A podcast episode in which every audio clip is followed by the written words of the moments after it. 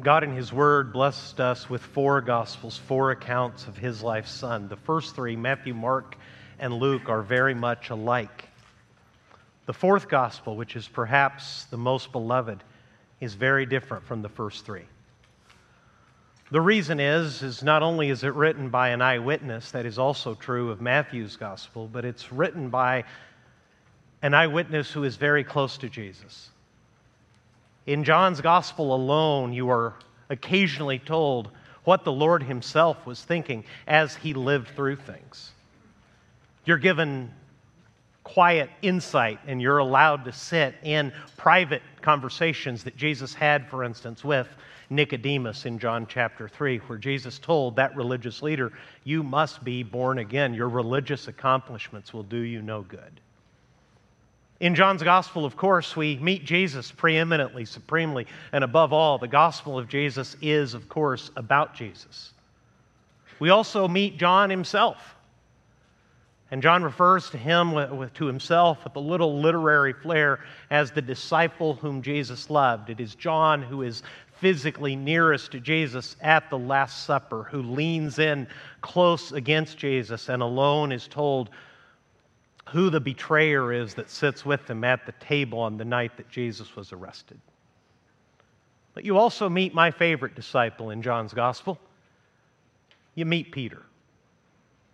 And I love Peter because I relate to him much more easily than any of the others, especially John. John is insightful and thoughtful. John is deep and evidently tender-hearted. Peter, as you're going to see, is impulsive, sometimes reckless, too quick to promise what he intends to do because he does not yet know himself as Jesus always has known Peter. You would think at John that when you come to the end of John's Gospel that John chapter 20 would be a fitting place to end it. If you'll open your Bibles with me in John chapter 20, I'd like to show you what I mean. John chapter 20, the very last paragraph tells us this. John 20, verse 30 says, "Now Jesus did many other signs in the presence of the disciples, which are not written in this book, but these are written so that you may believe that Jesus is the Christ, the Son of God, and that by believing you may have," what's it say? "Life in His name." There's John's purpose. John says, Jesus did many other things which I cannot and will not tell you here, but I've written to you so that you will know who Jesus is, so that you will believe He is the Son of God that was promised. And here's the offer, here's the gift, here's what it means to be born again. If you trust Jesus, you will have eternal life. You'll have life in His name. And that seems like a great place to end the gospel, but you'll notice there's a whole other chapter. And the reason for that is one of the most encouraging things that Jesus ever taught us. This story, the final story, is not an appendix. If you were of a literary mind, you might call it an epilogue. It's a quiet, personal, and for Peter at moments, a painful story to tell you something about Jesus that you otherwise may have doubted. Because in John's Gospel, as we follow the life of Jesus, we discover that the life of Jesus itself is interwoven with the life of this impetuous disciple. In John chapter 1, we learn that Peter has a brother named Andrew, and Andrew is already a disciple, but not yet of Jesus.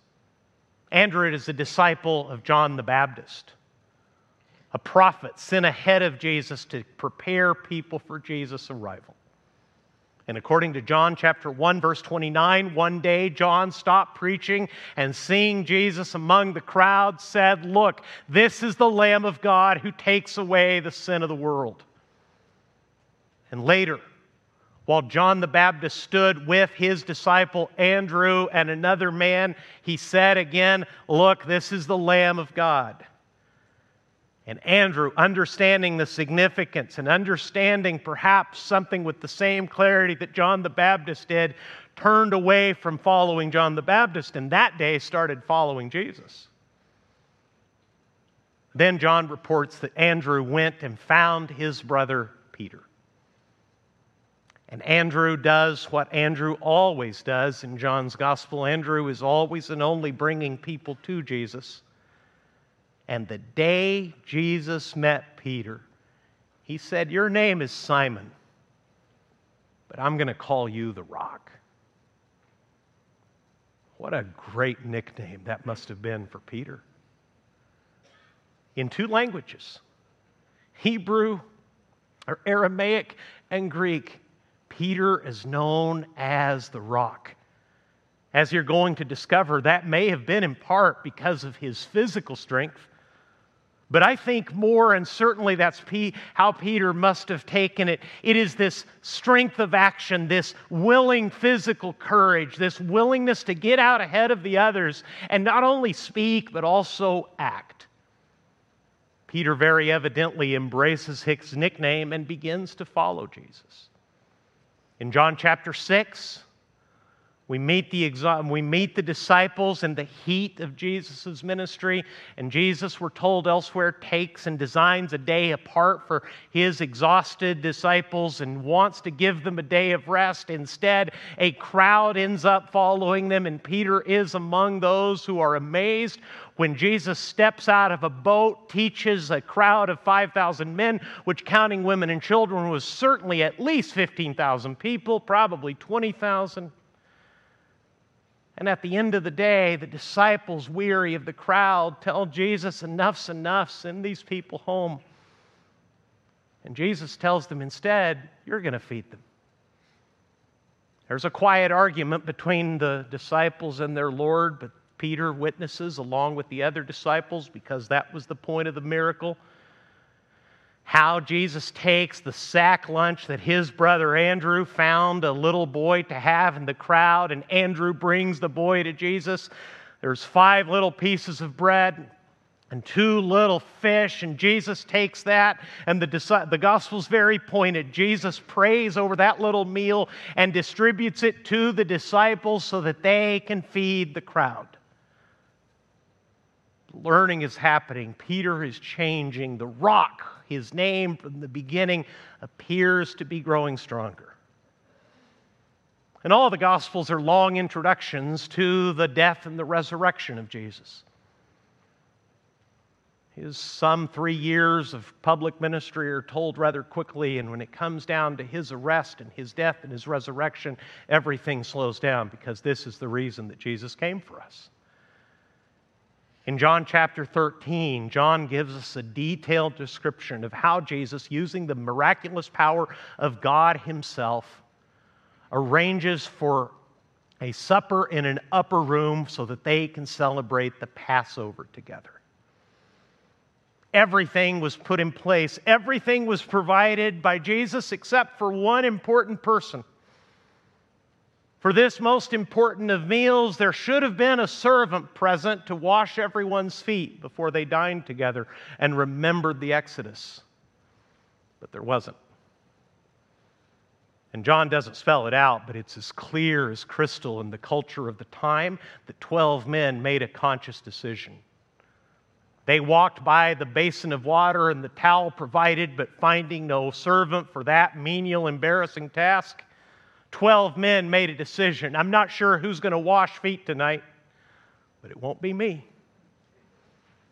And they sit at the table with the quiet cultural pressure of this enormously important meal with their filthy, dusty feet beneath them. To their horror, without saying a word, Jesus stands up.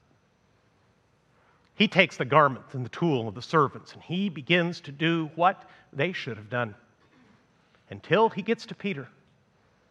Peter, the Rock, finds his voice and says to Jesus, "Lord, you're washing my feet? Not going to happen." And Jesus, speaking in symbols and the language of discipleship, says to Peter, "Peter, unless I wash you, you have no part in me." In other words, your forgiveness and your life depend upon me. Peter, always an overreactor, another reason I relate so well to him, says, Lord, if it's like that, then let's not stop with my feet. Let's have a whole bath, wash my head too.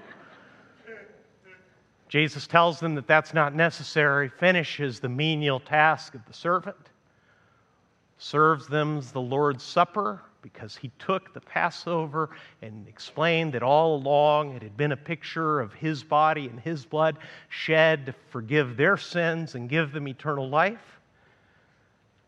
And then Judas the traitor goes out into the night. Jesus knows it all along. Toward the end of the 13th Gospel of John, Jesus begins to explain in the presence of the traitor that he would be betrayed. And a quiet argument and discussion begins to occur among the disciples. It's evident that it occurs to them that any one of them could be capable of this, except for the one who actually did it, Judas. And Jesus says, I'm going ahead of you now. Where I'm going, you cannot follow me. And Peter, ever impetuous, the rock, says, Lord, why can't I follow you? I'll lay down my life for you. And Jesus graciously receives that and says, Peter, not only are you not going to follow me, tonight you're going to deny me. Peter doesn't know what to make of that. The farthest thing from his mind is betraying or denying his Lord. They go out to the garden, and Peter tries to live up to his word. When wicked men come with torches and lanterns and weapons to arrest the light of the world and the creator of the entire universe, Peter lunges forward and tries to kill a man. He only succeeds in hacking off one ear. Jesus puts a stop to the violence, heals the man, and then, Lamb of God that he always was, he willingly goes along with his captors. John and Peter, now beginning to feel the enormity of the moment and perhaps the limit of their own strength, follow Jesus. This leads them into a place with a lot of people very close to the center of power, and there, hardly, I'm sure, without realizing it, beside a coal fire that the crowd had built to keep themselves warm, Peter huddles there to warm himself against a cold night, and to his surprise and shame, he hears himself deny his Lord 3 times, once at the gate, twice at the fire made with coals. And then he weeps bitterly. And as far as Peter can imagine, and as I'm sure anybody would believe, for Peter, his forgiveness and his life may continue, but his apostleship, his calling, his blessing to be one among 12 and one of them an imposter all along, that's over. He denied the Lord. When the Lord needed strength and encouragement from his beloved disciples most, the rock turned out to crack and to crumble. That's why the epilogue of John is the 21st chapter. Let's read it together. After this, after his resurrection, after appearing to his disciples, after giving them the Holy Spirit and telling them that he was sending them in the same way the Father had sent him, after all this, Jesus revealed himself again to the disciples by the Sea of Tiberias. It's known by a more familiar name, the Sea of Galilee, but it's the same place. After this, Jesus revealed himself again to the disciples by the Sea of Tiberias, and he revealed himself in this way. Simon Peter, Thomas, called the twin, Nathanael of Cana in Galilee, the sons of Zebedee, and 2 others of his disciples were together. So if you're counting, that's 7.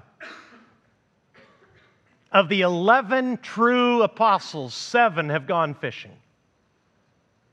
And some Bible students read this as complete failure, complete dereliction of duty. I don't take it quite that way. I don't judge them quite this harshly, but whatever they're doing, they're not on mission with Jesus.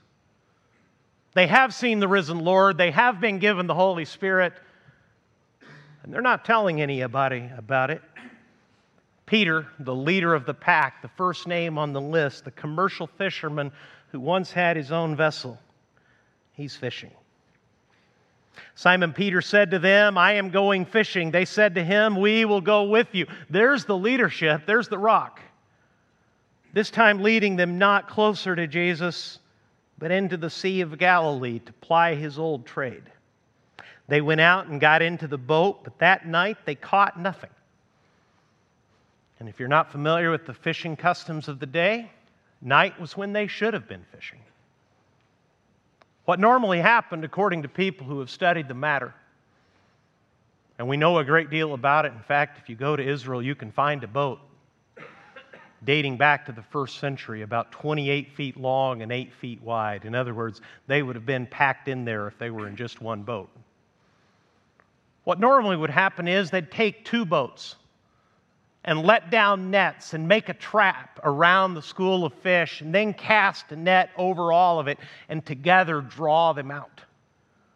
All of this happened in the hours before dawn. That's when the fish were quietest, closest together, and easiest to find. But tonight, even with the professional among them, they caught nothing.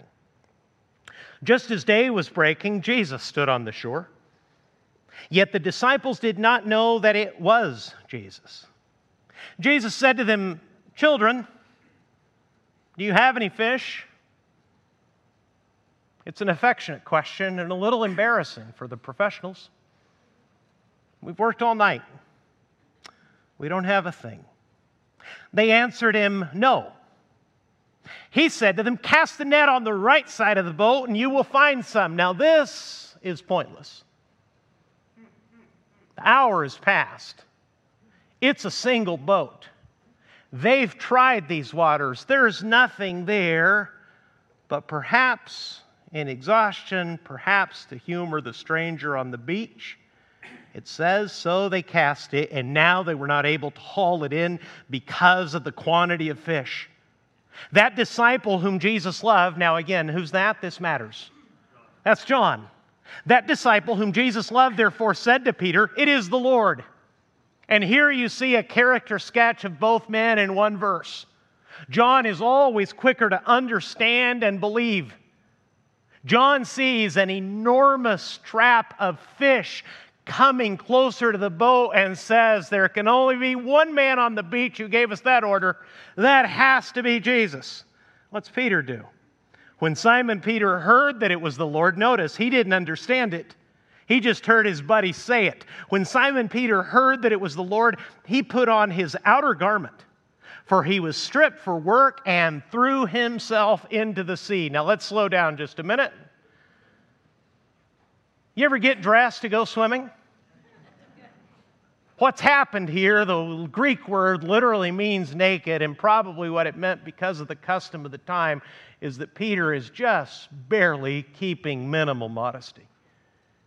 He's down to a loincloth, throwing this net all night, hauling it out of the water again and again and again, every time empty. Sweat is pouring off this man. His back is tired. His arms are aching. Now, the net is full. And John, perhaps alone among the disciples, immediately understands there can only be one man standing on a beach teaching us how to fish and giving us miraculous success. That has to be Jesus. And Peter wants to get to Jesus as quickly as he can, but he's nearly naked, so he gets dressed and throws himself into the water, leaving the others to deal with the catch. Look in verse 8. The other disciples came in the boat, dragging the net full of fish, for they were not far from the land, but about 100 yards off. I don't know if you've noticed that, but Peter swam 100 yards wrapped in a coat. That's not easy. He's excited. He's happy to get there. When they got out on land, don't miss this, every detail matters. They saw a charcoal fire in place with fish laid out on it and bread. Jesus said to them, "Bring some of the fish that you have just caught." So Simon Peter went aboard and hauled the net ashore full of large fish, 153 of them. And although there were so many, the net was not torn. If you're reading the details, this tells you something about the rock. This helps you understand why Peter, though a fisherman and not a soldier, did not hesitate to take what weapon he had and try to kill a man to defend his Savior. This man's a beast. The other disciples are gaping at the catch they've made. Peter alone jumps onto the ship, and 153 large fish and the dripping net holding them all. Peter hauls it out onto the beach.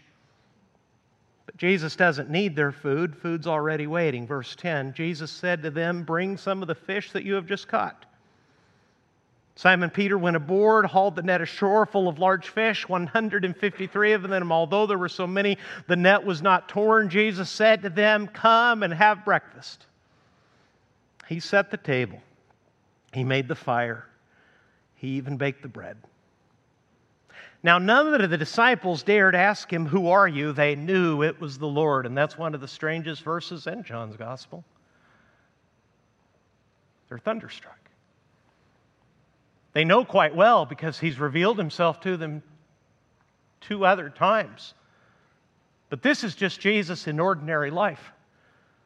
This is Jesus not only eating with them, this is Jesus cooking for them.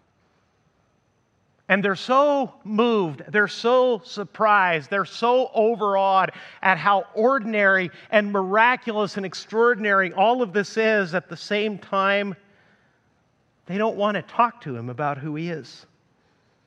Jesus came and took the bread and gave it to them, and so with the fish he fed them the same way he had once fed 20,000. This was now the third time that Jesus was revealed to the disciples after he was raised from the dead. Now comes the best and the most important part of the story, because Jesus is now going to begin to deal personally with the failure that is Simon Peter. Let's step out of the first century and think about ourselves for a moment. Have you failed the Lord in your attempt to serve him? Can you recall times where you told the Lord you were all in? And that whatever the cost and whatever anyone else did, that you knew him and loved him so much, knew how important he was and all that he had sacrificed and given to you. Have you ever been in a position to make great promises of love and loyalty and service to the one you call your Lord, Jesus Christ? That's what Peter did. And Peter just didn't stumble. Peter failed catastrophically. He denied knowing the Lord 3 times, once to a servant girl. Now Jesus, his Lord, is going to bring it up. And he's going to bring it up beside a coal fire. Perhaps the last time that Peter had seen a coal fire outdoors was the night he decided to deny that he ever knew Jesus of Nazareth. So Jesus is going to deal with the personal failure that is the so-called rock. And if you've ever failed Jesus, maybe you can take some comfort in watching what Jesus does when we fail him. When they had finished breakfast, Jesus said to Simon Peter, in other words, Simon the Rock, "Simon, son of John," did you notice the nickname's gone? Now it's just your family name. This is not the time for nicknames. I'm the one that once called you a rock, but not this morning. "Simon, son of John, do you love me more than these?" And I wonder what Jesus is referring to, because everything that has mattered Peter's whole life is around him. His fellow apostles are standing with him. "Peter, you said that if everybody else betrayed me, you would die for me. You love me more than these men?" Peter, you're a fisherman. You made your family living for generations on these shores. You love me more than these nets? Simon, son of John, do you love me more than these? He said to him, yes, Lord. He can't bring himself to say it with the same confidence he once did. Notice, he's very careful. Yes, Lord, you know that I love you. Jesus said to him, feed my sheep. He said to him a second time, Simon, son of John, do you love me? He said to him, yes, Lord, you know that I love you. He said to him, tend my sheep. He said to him the third time, Simon, son of John, do you love me? And you've been in church for a long time, and maybe some of you have even, I know some of you have, taken a little Greek. You might have heard that there's a little word play in the Greek, and it's definitely there. But I don't think that's the point. I think the point doesn't depend upon the specific words that Jesus is using for love, as the fact that Jesus is painfully walking Peter through the only question that counts, and he's asking him the same thing three times. Simon, son of John, do you love me? I believe that's true because of what John reports next. Peter was grieved, brokenhearted. Peter was grieved because he said to him the third time, do you love me? And he said to him, Peter said to Jesus, Lord, you know everything. You know that I love you. Jesus said to him, feed my sheep. Truly, truly, I say to you, when you were young, you used to dress yourself and walk wherever you wanted, because this is a strong man. Peter has done everything he pleased his whole life to this point. You used to dress yourself and walk wherever you wanted, but when you are old, you will stretch out your hands, and another will dress you and carry you where you do not want to go. Now, what's this about? Well, Peter and all his fellow Jews at this time in history were so well acquainted with Roman crucifixion that the sight of a Roman cross with a Jew dying on it was common. Sometimes, as an act of state-sponsored terrorism, the Romans would line the roads with dying men, all nailed to crosses. The death was so pagan, so inhumane, so brutal to speak of, that the Jews started using a euphemism. Instead of using the hated word for crucifixion, they would say that someone had stretched out his arms. In other words, Jesus is promising Peter, the next time you're tested to the max, you'll be faithful. Verse 19. This he said to show by what kind of death he was to glorify God. And after saying this, he said to him, follow me. Peter's back in. Because if you're a failure, you need to know this. And we all are. Could we have pleased God in our own strength, Jesus would not have come. Even when Jesus does come, we still fail him. There's not a disciple following the Lord who will not and has not failed him. But you need to know that Jesus is the kind of Savior that comes back.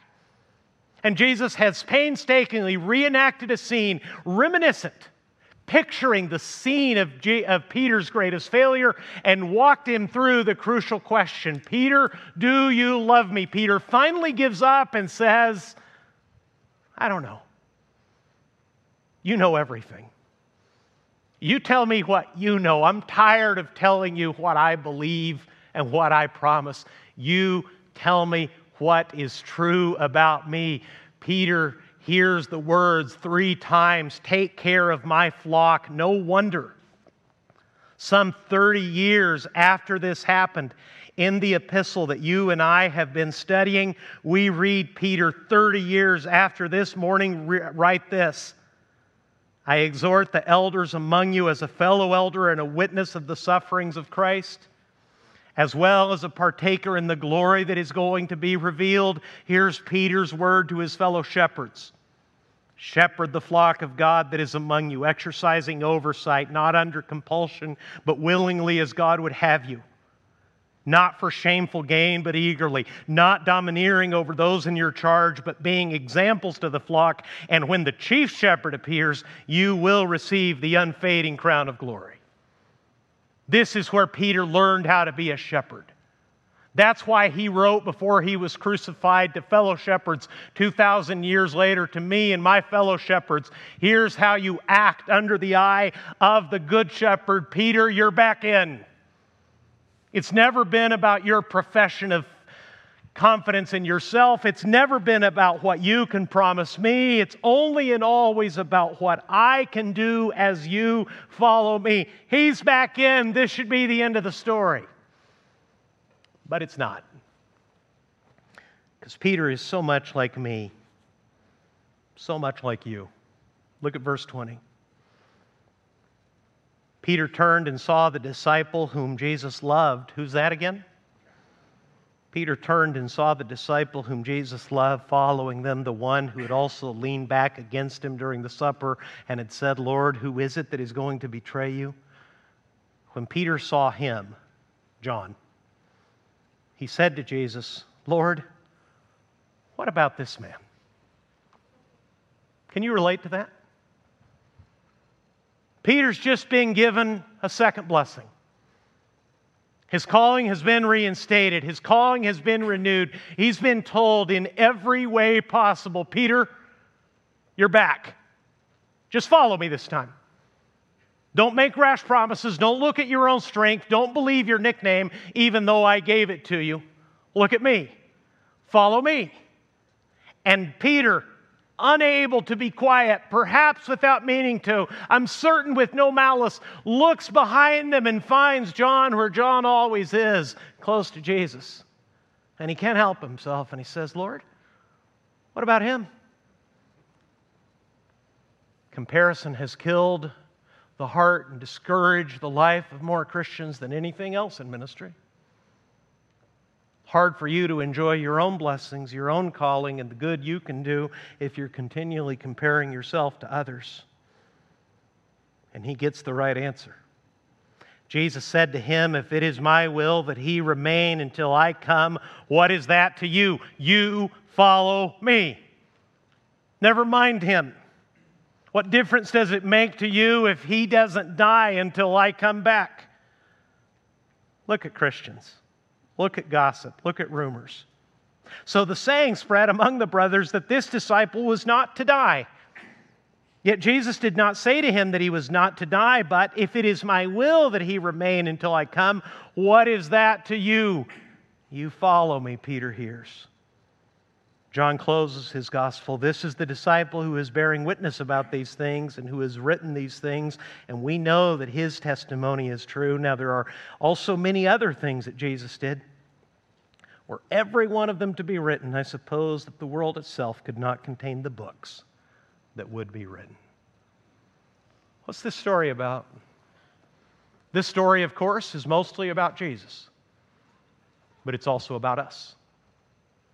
Because in your devotion and in your love for Jesus, however close you try to follow him, you'll also fail him. You should remember in those days, and if you're sitting in a season of discouragement and you have largely sidelined yourself from following after Jesus and serving others and sharing the gospel as Jesus once told you to do, you need to shake yourself out of that and realize that you're paradoxically, ironically, foolishly making it about yourself and not about him. Because what is true is this: when we fail Jesus, who we are, what we've done, what we promise to do, none of that matters as much as who Jesus is. If you can take that into your heart, you can serve Jesus faithfully. Not perfectly, but you can serve him faithfully for the rest of your life. We ask the question, what would Jesus do? It's a good question, but here's one that is much better. Not what would Jesus do, but what has Jesus already done? What kind of person is Jesus? Who is he exactly? He is the Savior that goes to the cross for his disciples and after his resurrection personally finds the one who failed him the most deeply. serves him a meal, and then walks him back through his restoration, asking only this question, Peter, now that you've failed catastrophically, do you love me? Peter wisely gives up and says, Lord, I don't know as much as I once thought. You know everything. And right then, he's back. So, here's the lesson. Christian, fellow disciple, fellow failure in following Jesus, here's the permanent invitation from the one who took away the sin of the world and gave us his own eternal life. Follow Jesus, and Jesus will show you what you'll do. You follow Jesus. You stay close behind him. Failures and all, half-heartedness and all, weakness and all. Don't believe what anyone else says about you. Don't even believe what you tell yourself about yourself and what you tell yourself about Jesus. You follow him, and he'll show you what you will do, what you can do, and what you should, as long as you embrace his grace and follow him. Let's pray together.